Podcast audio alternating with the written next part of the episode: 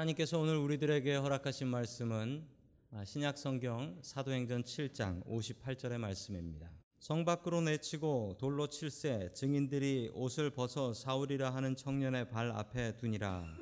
아멘. 하나님께서 함께 하시며 말씀 주심을 감사드립니다. 아멘. 자, 우리 옆에 계신 분들과 인사 나누겠습니다. 반갑습니다. 인사해 주시죠. 네, 반갑습니다. 우리 인사 나누겠습니다.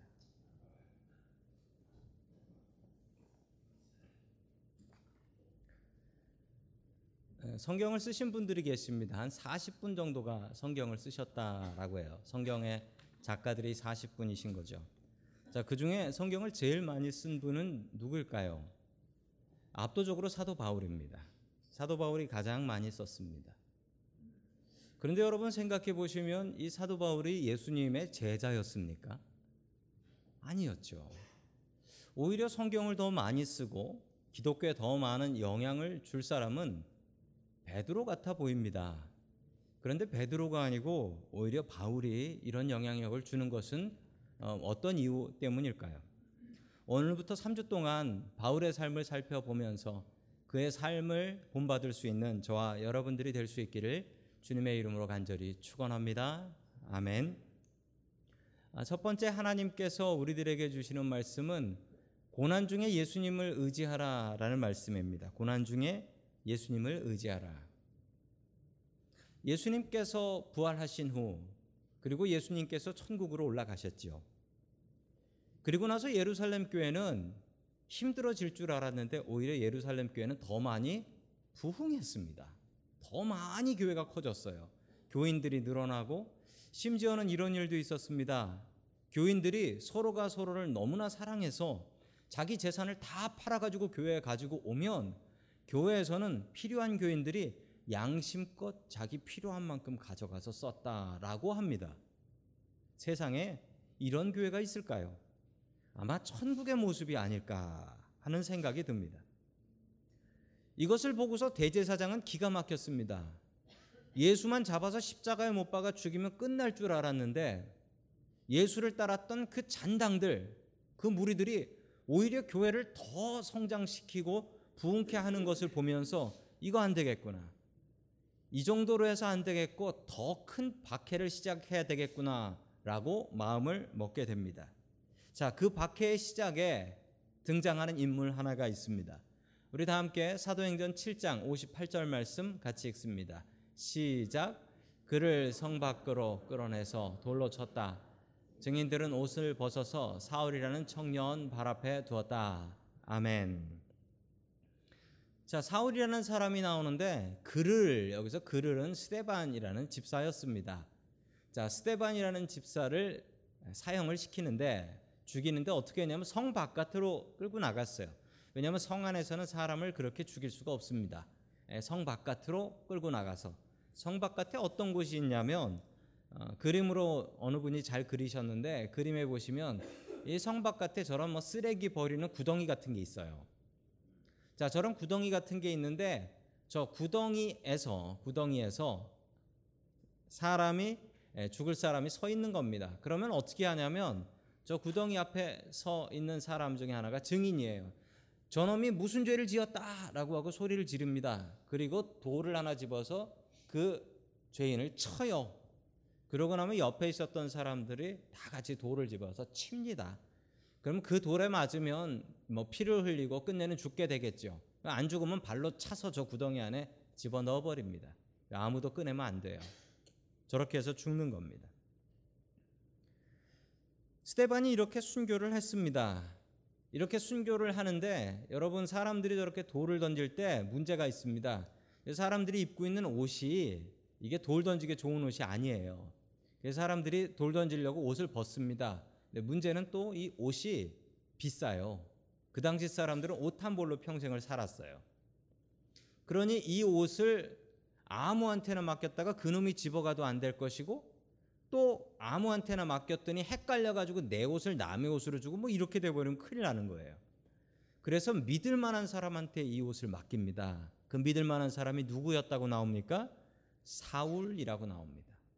즉 사울은 스테반을 돌로 치진 않았지만 스테반을 돌로 쳤던 사람들하고 아주 잘 알고 믿을 만한 사람이었던 것이죠. 자, 사울이 어떤 사람인지 사울 스스로가 자신을 설명하고 있습니다. 우리 사도행전 22장 3절 말씀 같이 봅니다. 시작. 나는 유대 사람입니다. 나는 길리기아의 다소에서 태어나서 이 도시 예루살렘에서 자랐고 가말리엘 사람의 문화에서 우리 조상의 율법에 엄격한 방식을 따라 교육을 받았습니다. 아멘. 자, 이 사울이라는 사람은 이름이 이게 유대식 이름이에요.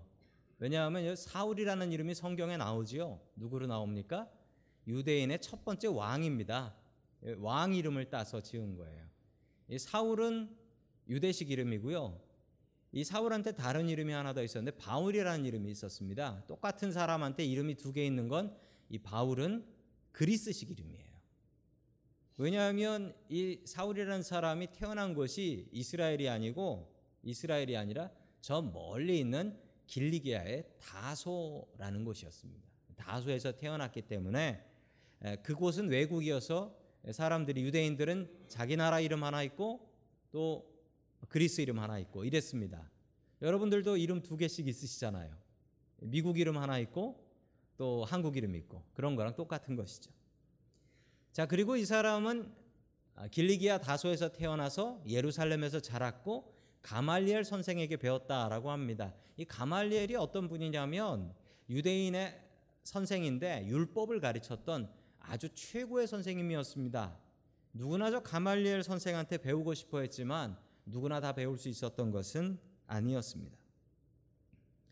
자, 이렇게 박해로 스테반을 죽였습니다. 스테반을 죽이고 나서 어떤 일이 벌어졌냐면 스테반을 죽이고 나서 기독교인들이 겁을 먹었습니다. 겁을 먹고 사방으로 도망을 갔어요. 근데 도망을 가서 어떤 일이 벌어졌냐면 도망을 가서 전도했습니다. 가장 많은 사람들이 갔던 곳이 시리아의 다마스커스라는 곳이었습니다. 지도를 보시면 이 다마스커스라는 곳이 나오죠. 어, 다마스쿠스라는 곳이 나오는데 어, 지금도 그렇습니다. 시리아의 수도입니다. 시리아의 수도가 다마스커스예요. 저 다마스커스에 기독교인들이 많이 모여 있었던 이유는 저 다마스커스라는 곳이 상업의 중심지였습니다. 많은 외국인과 상인들이 오가는 곳이라 종교의 자유가 보장돼서 저기 가면 박해를 안 당하기 때문에 많은 사람들이 저 다마스커스라는 곳으로 가게 되었던 것이죠. 자, 사울은 이 사실을 알고서 다마스커스에 가서 저 기독교인들을 빨리 제거하고 죽여야 한다라고 생각했던 것입니다. 자, 사도행전 9장 1절과 2절의 말씀을 같이 보겠습니다. 시작. 사울은 여전히 주님의 제자들을 위협하면서 살기를 띠고 있었다. 그는 대제사장에게 가서 다마스쿠스에 있는 여러 회당으로 보내는 편지를 써달라고 하였다. 아멘. 자, 사울은 대제사장을 찾아갑니다. 대제사장한테 가서 편지 하나 써주시오라고 부탁을 합니다. 그 이유는 지금 이스라엘에 살고 있는 사울이 다른 나라인 시리아에 가서 거기 있는 사람을 어떻게 잡아오겠습니까? 잡아올 힘이 없죠. 거기는 거기 군인이 있고 거기 경찰이 있을 텐데 어떻게 잡아오겠습니까? 도움이 필요한 것입니다. 누구의 도움을 청하냐면 그 회당에 있는 회당 사람들의 도움을 청합니다. 회당 사람들이 도와주면 잡아올 수 있기 때문에 그랬던 것이죠. 그래서 그리스마를 잘했던 그리스마를 잘했던 사울은 이 편지 공문을 가지고 다마스커스로 가게 되는 것입니다. 그런데 가다가 엉뚱한 일이 벌어져요. 사도행전 9장 3절 말씀 봅니다. 시작. 사울이 길을 가다가 다마스쿠스 가까이에 이르렀을 때 갑자기 하늘에서 환한 빛이 그를 둘러 비추었다. 아멘. 하늘에서 갑자기 빛이 비추었는데 문제는 이 빛이 모든 사람들에게 비쳤던 빛이 아니고 사울만 볼 수 있고 사울만 둘러싼 빛이어서 옆에 있었던 사람들이 아니 갑자기 이 사람이 왜 이래? 라고 얘기했다라는 것이죠. 자신만 빛이 감쌌고 그 강렬한 빛 때문이었는지 사울은 앞을 못 보는 사람이 됩니다. 그리고 소리로 듣게 되지요. 당신은 누구십니까? 라고 하니 그분이 이렇게 말씀하셨습니다. 나는 네가 그, 그토록 죽이고 싶어 하고 박해하는 예수다. 라고 했습니다. 그리고 사울은 눈이 멀어서 다른 사람들의 인도함을 받아서 다마스커스에 들어갑니다. 그리고 아나니아라는 사람의 도움과 기도를 통하여 눈을 뜨게 되죠. 그때부터 사울은 알게 됩니다. 앞으로 나의 인생은 내 마음대로 가는 인생이 아니고 누군가 인도해 주는 대로 갈 수밖에 없는 인생이구나. 라는 것을 알게 됩니다. 그리고 주님의 귀한 일꾼이 된 것이죠. 여러분, 우리의 인생이 어쩌면 다마스커스로 가는 인생과 비슷한 것 같습니다. 우리가 다마스커스로 가진 않지만 여러분들 마음속에 스스로 다마스커스를 정해 놓으시진 않으셨습니까? 나의 성공을 위해서 내가 열심히 일해서 가야 하는 나의 다마스커스. 여러분에게는 그 다마스커스가 어디입니까? 저도 인생의 목표를 세워놓고 살았었습니다. 저의 인생의 다마스커스는 열심히 돈 벌어서 부자로 사는 것이었습니다. 그래서 저는 회사에 취직을 했었죠. 그리고 회사를 열심히 다니고 그 다마스커스를 열심히 다니다가 주님을 온전히 만나고 주님께서 불러주시는 소명 덕분에 저는 신학교에 갔고 주님의 종이 될 수 있었습니다. 여러분, 우리의 인생에는 다마스커스가 있습니다. 나름대로 정하고 사는 나의 성공의 목표들입니다. 그 길을 가다 보면 고난을 만날 때가 있습니다. 그 고난의 순간에 우리가 해야 될 것은 무엇일까요? 예수님을 의지하는 것입니다. 여러분, 바울도 자신의 성공을 위해서 다마스커스를 가다가 거기서 주님을 만나고 앞을 못 보게 되고 그때 어쩔 수 없이 주님을 의지하고 그리고 그 주님 덕분에 회복되고 주님의 귀한 종이 되었습니다. 한국에 참 유명한 댄스 그룹이 있었습니다. 여러분 기억하실 텐데요. 클론이라는 분입니다. 클론. 예, 남자 두 분이 뭐 춤추면서 노래를 열심히 불렀는데 엄청나게 인기가 있었던 그룹이었습니다. 거기에 뭐 구준엽 씨하고 강원래 씨가 있었는데 저 강원래 씨라는 분 선글라스 쓴 분인데 저분이 2000년에 사고가 납니다. 오토바이를 몰고 가다가 오토바이 사고가 나요. 갑자기 중앙선 넘어온 차하고 받쳐가지고 저분이 어떻게 되었냐면 그 허리 밑을 못 쓰게 됩니다. 허리 밑을 못 쓰는 장애인으로 살게 됩니다. 근데 참 아름다운 일이 저 강원래 씨의 여자친구가 있었습니다. 저 김송이라는 분인데 저분이 자기 남자친구가 평생 장애인으로 살 것임에도 불구하고 아, 나는 이 남자와 결혼하겠다라고 해서 1년 뒤에 결혼을 합니다. 그래서 사람들이 저 김송이라는 여자를 뭐라고 불렀냐면 천사다라고 했습니다. 근데 얼마 전에 저 김송 씨가 자신의 간증, 간증을 이렇게 글로 냈어요. 근데 저도 그 글을 읽었는데 그분이 이렇게 얘기했습니다. 어, 기자가 와서 물어봤대요. 당신은 어떻게 그렇게 살 수 있습니까? 라고 물어보니까 그분이 이렇게 얘기했습니다. 저 김송 씨가 뭐라고 얘기했냐면 제일 처음 한 말이 이거예요. 나는 천사가 아닙니다. 저는 장애인 남편을 학대하고 살았던 못된 여자입니다. 저는 남편을 저주했습니다. 제가 했던 이야기 하나 해드릴까요? 저는 남편에게 이렇게 얘기했습니다. 너는 바람 피워서 그 벌을 받고 있는 거지만 나는 왜 네 똥을 치우고 살아야 되니? 남편이 너무나 미워서 밤이 되면 옷 입고 클럽으로 갔다 오겠다, 밤새 놀겠다라고 얘기하며 클럽을 다녔습니다. 저의 결혼 생활은 정말 지옥과 같았습니다. 그런데 갑자기 저한테 주님이 찾아오셨습니다. 저희 어머니께서 암에 걸려 돌아가시면서 저에게 마지막 소원이다라고 얘기하시면서 너 교회 나가라라고 얘기하셨대요. 그때부터 교회를 나가기 시작했고 교회 가서 제일 먼저 깨달은 것이 내가 죄인이구나라는 것을 깨달았답니다. 평생 나는 의롭게 살았고 평생 나는 이 남자 때문에 피해보고 사는 사람이다라고 생각했는데 교회 가서 깨달았습니다. 내가 얼마나 나쁜 죄인인지를. 그리고 이 여자분이 변했습니다. 이 여자분이 변하자 어떻게 됐을까요? 남편이 변해서 교회 나오게 되었답니다.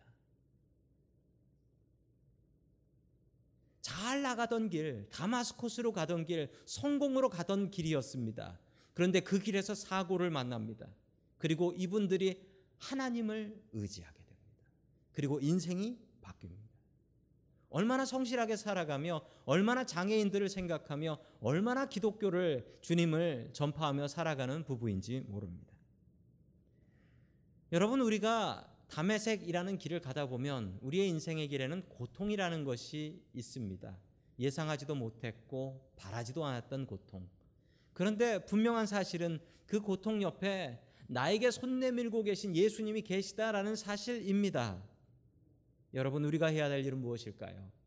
손 내밀고 우리를 기다리고 계신 예수님, 그 예수님을 의지할 수밖에 없습니다. 사울이 그랬던 것처럼 우리는 주님을 의지할 수밖에 없습니다. 고통 곁에 계신 주님이 계십니다. 어쩌면 우리에게 그 고통을 허락하셨을지도 모릅니다.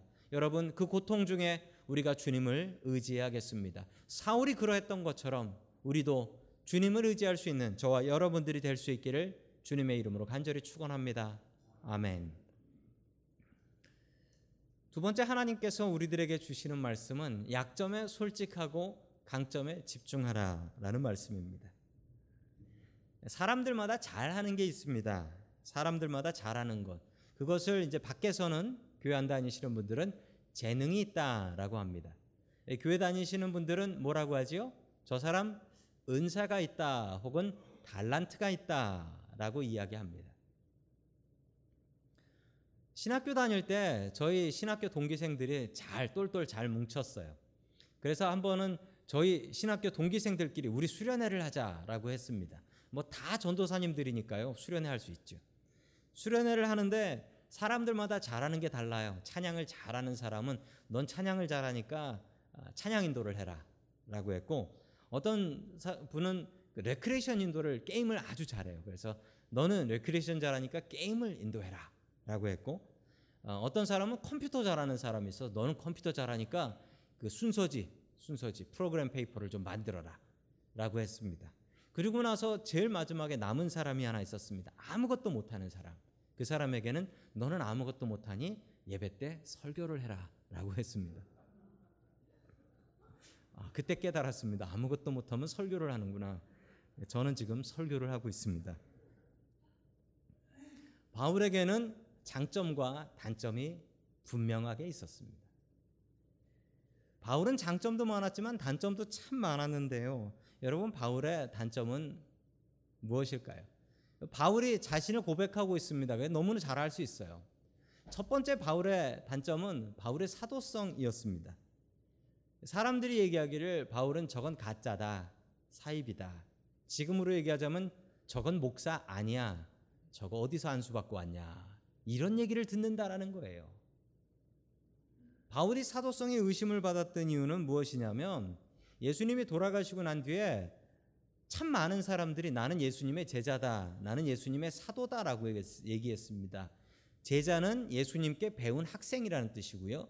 사도는 예수님께 배움을 받아서 일을 하는 사람이라는 뜻이죠. 하도 많은 사람들이 나는 제자다, 나는 사도다라고 이야기를 하니까 이 기준을 좀 정해야 될 필요가 있었습니다. 그래서 정한 기준이 뭐였냐면 예수님께서 살아계실 때 한 번이라도 예수님을 만나서 예수님의 가르침을 들은 사람 이렇게 정해버렸습니다. 아주 클리어하죠. 아주 분명합니다. 그런데 문제가 있습니다. 이렇게 하면 사도가 아닌 사람이 있어요. 바로 사도 바울입니다. 예수님께서 하늘나라 가신 게 사도행전 1장이에요. 그런데 바울이 예수님을 만났다라고 하는 건 사도행전 9장이에요. 안 맞잖아요, 시간이. 바울은 자기가 예수님을 만났습니다라고 이야기를 하는데 사람들은 야, 너 예수님 만났다고 했을 때 예수님은 하늘나라 가셨다. 넌 가짜다.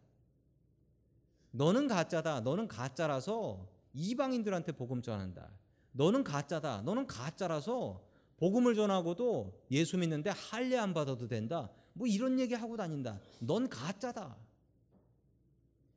자, 그래서 사도 바울은 자신의 편지에 이렇게 기록을 합니다. 우리 갈라디아서 1장 1절을 보겠습니다. 시작.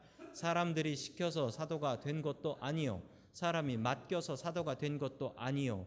예수 그리스도께서 그리고 그분을 죽은 사람들 가운데서 살리신 하나님 아버지께서 임명하심으로써 사도가 된 나 바울은 아멘. 이게 편지 처음에 샌더 누가 보냈는지를 설명하는 거예요. 이거 문장도 아니고요. 그냥 하나예요. 바울이 썼다 이 얘기예요. 근데 그 바울을 뭐로 설명합니까? 여러분이 읽으시면서 느끼시죠? 뭐가 문제가 있는지? 사도가 문제가 있구나라는 겁니다. 사람이 시켜서 사도가 된 것도 아니고 하나님께서 임명해서 사도가 된 바울은 즉 사람들이 야 너는 사도가 아니잖아라고 얘기했던 거예요. 너는 사도가 아니잖아. 네가 어떻게 사도니? 여러분 저한테 와서 그 누구도 목사님은 목사가 아니잖아요라고 얘기하는 분이 한 분도 없었어요. 근데 만약에 그런 분이 한 분이라도 있으면 제가 어떻게 해야 되냐면 제 방에다가 졸업장 그리고 안수 뭐 사진 이런 거 다 해놓고서 저는 어느 학교를 나왔고 뭐 이런 거 해야 돼요. 전에 한번 그렇게 한 적이 있었어요. 한국에서 뭐 누가 신정하신가 뭐 학력 가짜다 뭐 그랬을 때 제가 붙여놓은 게 있었었어요. 지금은 다 뗐습니다. 얼마 전에 그 미국 교회 목사님들 우리 미국 장로교 목사님들이 레이크 타워에 모여서 수련회를 했는데 자기를 이제 소개하는 거예요. 목사님들이 뭐 많은 지역에서 오셔가지고 소개를 하는데 소개를 듣다가 한참 웃었습니다. 보통 목사님들이 소개를 어떻게 하냐면 어느 교회를 섬기고 있습니다. 그리고 신학교 어디 나왔나를 얘기해요. 그래서 저 같은 경우에는 장로의 신학교를 나왔으니까 저는 키, 키가 좀 작지만 아, 저는 장신을 나왔습니다라고 얘기를 해요. 단신이라는 학교는 없어요. 예, 그럼 또 어떤 분은 아 저는 총신대를 나와서 저는 총신 나왔습니다라고 설명을 하는데 그 미국에서 신학을 공부하신 분들이 계시거든요. 그분들이 수가 별로 많지 않으세요. 그분 중에 한 분이 일어나셔서 자기를 소개하는데 뭐라고 소개하셨냐면 저는 미신을 했습니다. 그래서 한참을 웃었습니다. 뭐 어디 나왔느냐가 뭐 중요하겠습니까? 그런데 한국에서 공부하신 분들이 많아가지고 그래요. 사도 바울은 자기가 사도라는 것에 대해서 늘 의심을 받았습니다. 얼마나 설교하기 힘들었겠습니까? 설교하면 저거 가짜야. 사람들이 그랬다라는 거예요. 자, 두 번째 사도 바울의 단점은 사도 바울한테는 병이 있었습니다. 근데 그 병이 어떤 병이냐면 꾸준히 있었던 병이고 그리고 그 병은 남한테 숨길 수 있는 병도 아니었다라는 거예요. 그 말씀을 고린도후서 12장 7절에서 하고 있습니다. 우리 같이 봅니다. 시작. 내가 받은 엄청난 계시들 때문에 사람들이 나를 과대평가할지도 모릅니다. 그러므로 내가 교만하게 되지 못하도록 하나님께서 내 몸에 가시를 주셨습니다. 아멘. 사도 바울이 몸에 가시가 있었다라는 겁니다. 여러분 사도 바울이 귀신도 쫓았고요. 사도 바울이 죽은 사람도 살렸어요. 근데 사도 바울이 자기 병은 못 고쳤어요. 하나님께 매달리고 고쳐 주세요라고 기도해도 하나님께서 이만하면 족하다라고 응답하셨다는 거예요. 그래서 안 고쳐 주셨다. 내가 고쳐 달라고 안 한 게 아니고 그러면 사람들이 뭐라고 얘기하겠습니까? 사람들이 바울의 병을 보면서 야, 뭐 병 고쳤다고 자기 병이나 고치라고 하시지. 사람들이 이렇게 비웃었다라는 거예요. 얼마나 복음을 전하는데 방해가 됐겠습니까? 또 세 번째 마지막 사도 바울의 단점은 바울의 설교였습니다. 바울이 설교를 못했대요. 설교를 못했대. 어떤 분이 그러더라고요. 설교는 목사의 인격이다라고 얘기하더라고요. 설교 잘해야 된다는 거예요. 참 중요한 얘기입니다. 자, 고린도후서 10장 7절의 말씀을 같이 보겠습니다. 시작. 여러분은 겉모양만 봅니다. 아멘. 게다가 사도 바울은 외모가 잘 생기지 못했던 것 같습니다. 어떻게 생겼는지 알 수는 없지만 사도 바울이 스스로 고백합니다. 사람들이 사도 바울 보면서 생긴 것 같고 뭐라 그런다라는 거예요. 그래서 그런지 사도 바울의 사진은 없는데 그림을 보면 공통점이 사도 바울은 대머리로 그려놓더라고요. 대부분. 예, 그리고 사도 바울은 생긴 게 별로였다라고 사람들이 비방을 했다라는 거예요. 그래서 바울이 그걸 갖고 너무 마음이 상해가지고 고린도 교회한테 너희들은 나 생긴 것만 본다라고 얘기를 했다라는 겁니다. 왜 얘기하면서 자꾸 공감이 되는지 모르겠어요. 고린도후서 10장 10절의 말씀을 같이 보겠습니다. 시작. 바울의 편지는 무게가 있고 힘이 있지만 직접 대할 때는 그는 약하고 말주변도 변변치 못하다 하고 말하는 사람들이 있습니다. 아멘. 사도 바울이 편지를 쓰면요 사람들이 깜짝 놀란대요. 이야 어떻게 이렇게 편지를 잘 쓰나? 그런데 사람들이 그래서 기대를 하고 바울에게 옵니다. 바울을 만나고서 또 한 번 깜짝 놀란대요. 그 편지를 쓴 사람이 맞나? 말을 왜 이렇게 못하나?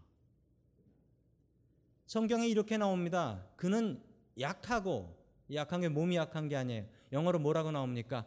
unimpressive로 나와요. unimpressive. 아니 편지는 그렇게 잘 쓰면서 말을 하는 건 뭐 무언 말을 하는지도 모르겠고 말 주변도 없어가지고 지금 도대체 무슨 설교를 하는 건가? 뭐 이런 상황이었다라는 겁니다. 얼마나 설교를 못했냐면 우리 신학교 다닐 때 신약학 교수님께서 너희들이 설교를 못하더라도 너희들 뒤에는 바울이 있다라고 하셨어요. 자 사도행전 20장 9절 말씀 같이 보겠습니다. 시작. 유두구라는 청년이 창문에 걸터 앉아 있다가 바울의 말이 오랫동안 계속되므로 졸음을 이기지 못하고 몹시 졸다가 3층에서 떨어졌다. 사람들이 일으켜 보니 죽어 있었다. 아멘. 아주 당황스러운 상황입니다. 바울이 밤늦게 설교를 못하면 짧게라도 해야 되는데 못하는데 어떻게 했다고요? 오랫동안 계속됐다. 오랫동안. 그래서 3층에서 졸고 있었던 유두고라는 청년이 청년들이 원래 졸음이 많아요. 청년들이 졸다가 3층에서 떨어져 죽어버렸다라는 얘기입니다. 저는 이 말씀을 보면서 어, 긴 설교는 살인행위다라는 것을 알았습니다. 그러나 또한 주님께서 주시는 어, 은혜가 그러나 우리 교회는 3층이 없으니 안심해라. 여러분 이런 사람이 목사가 돼서 성공할 가능성이 있을까요? 없다고 봐요, 저는. 그런데 아주 성공적으로 잘했어요. 누구보다도 잘했어요. 어쩌면 이럴 수 있을까요? 여러분 사도 바울 성공의 비결이 있습니다. 사도 바울 성공의 비결은요. 자기의 단점을 너무 잘 알고 스스로 편지했어요. 모르는 사람 알라고. 스스로 편지에 써서 알려줘요. 나는 이런 단점이 있다. 그런데 사도 바울은 그 단점을 알고 자기가 잘하는 거 장점에 집중했다라는 사실입니다. 여러분 사람이 태어날 때부터 잘하는 게 있어요. 태어날 때부터 그냥 잘해. 그건 하나님께서 주신 겁니다. 여러분 그런데 아무리 해도 안 되는 거 있어요. 그건 뭐냐면 하나님께서 안 주신 거예요. 그런데 한국 사람들이 특징이 있습니다. 한국 사람들은 잘하는 게 있으면 그 잘하는 걸 잘해야 더 잘해야 되는데 못하는 걸 끌어올리면서 잘하는 것도 그냥 맞춰버려요. 이게 한국 교육의 나쁜 점이래요. 여러분 아이들이 성적표를 갖고 옵니다. 성적표를 갖고 오면 뭐라고 하십니까? 보면서 잘한 것 보시고서 흐뭇해하면 이건 왜 이러냐라고 하시죠. 이게 한국 부모들의 특징이래요. 너 이거는 왜 B나 C를 받았냐? 라고 얘기한다는 거예요. 그런데 그게 좋은 게 아닙니다. 잘하는 한국 사람들은 잘하는 걸 더 키워줘야 되는데 오히려 못하는 걸 키우다가 잘하는 걸 눌러버려요. 어떤 아이가 시험을 쳤는데 전 과목을 D를 받고 하나만 아, 전 과목을 F를 받고 하나만 D를 받아왔대요. 아버지가 이랬대요. 너 너무 한 과목에 집중하는 거 아니냐?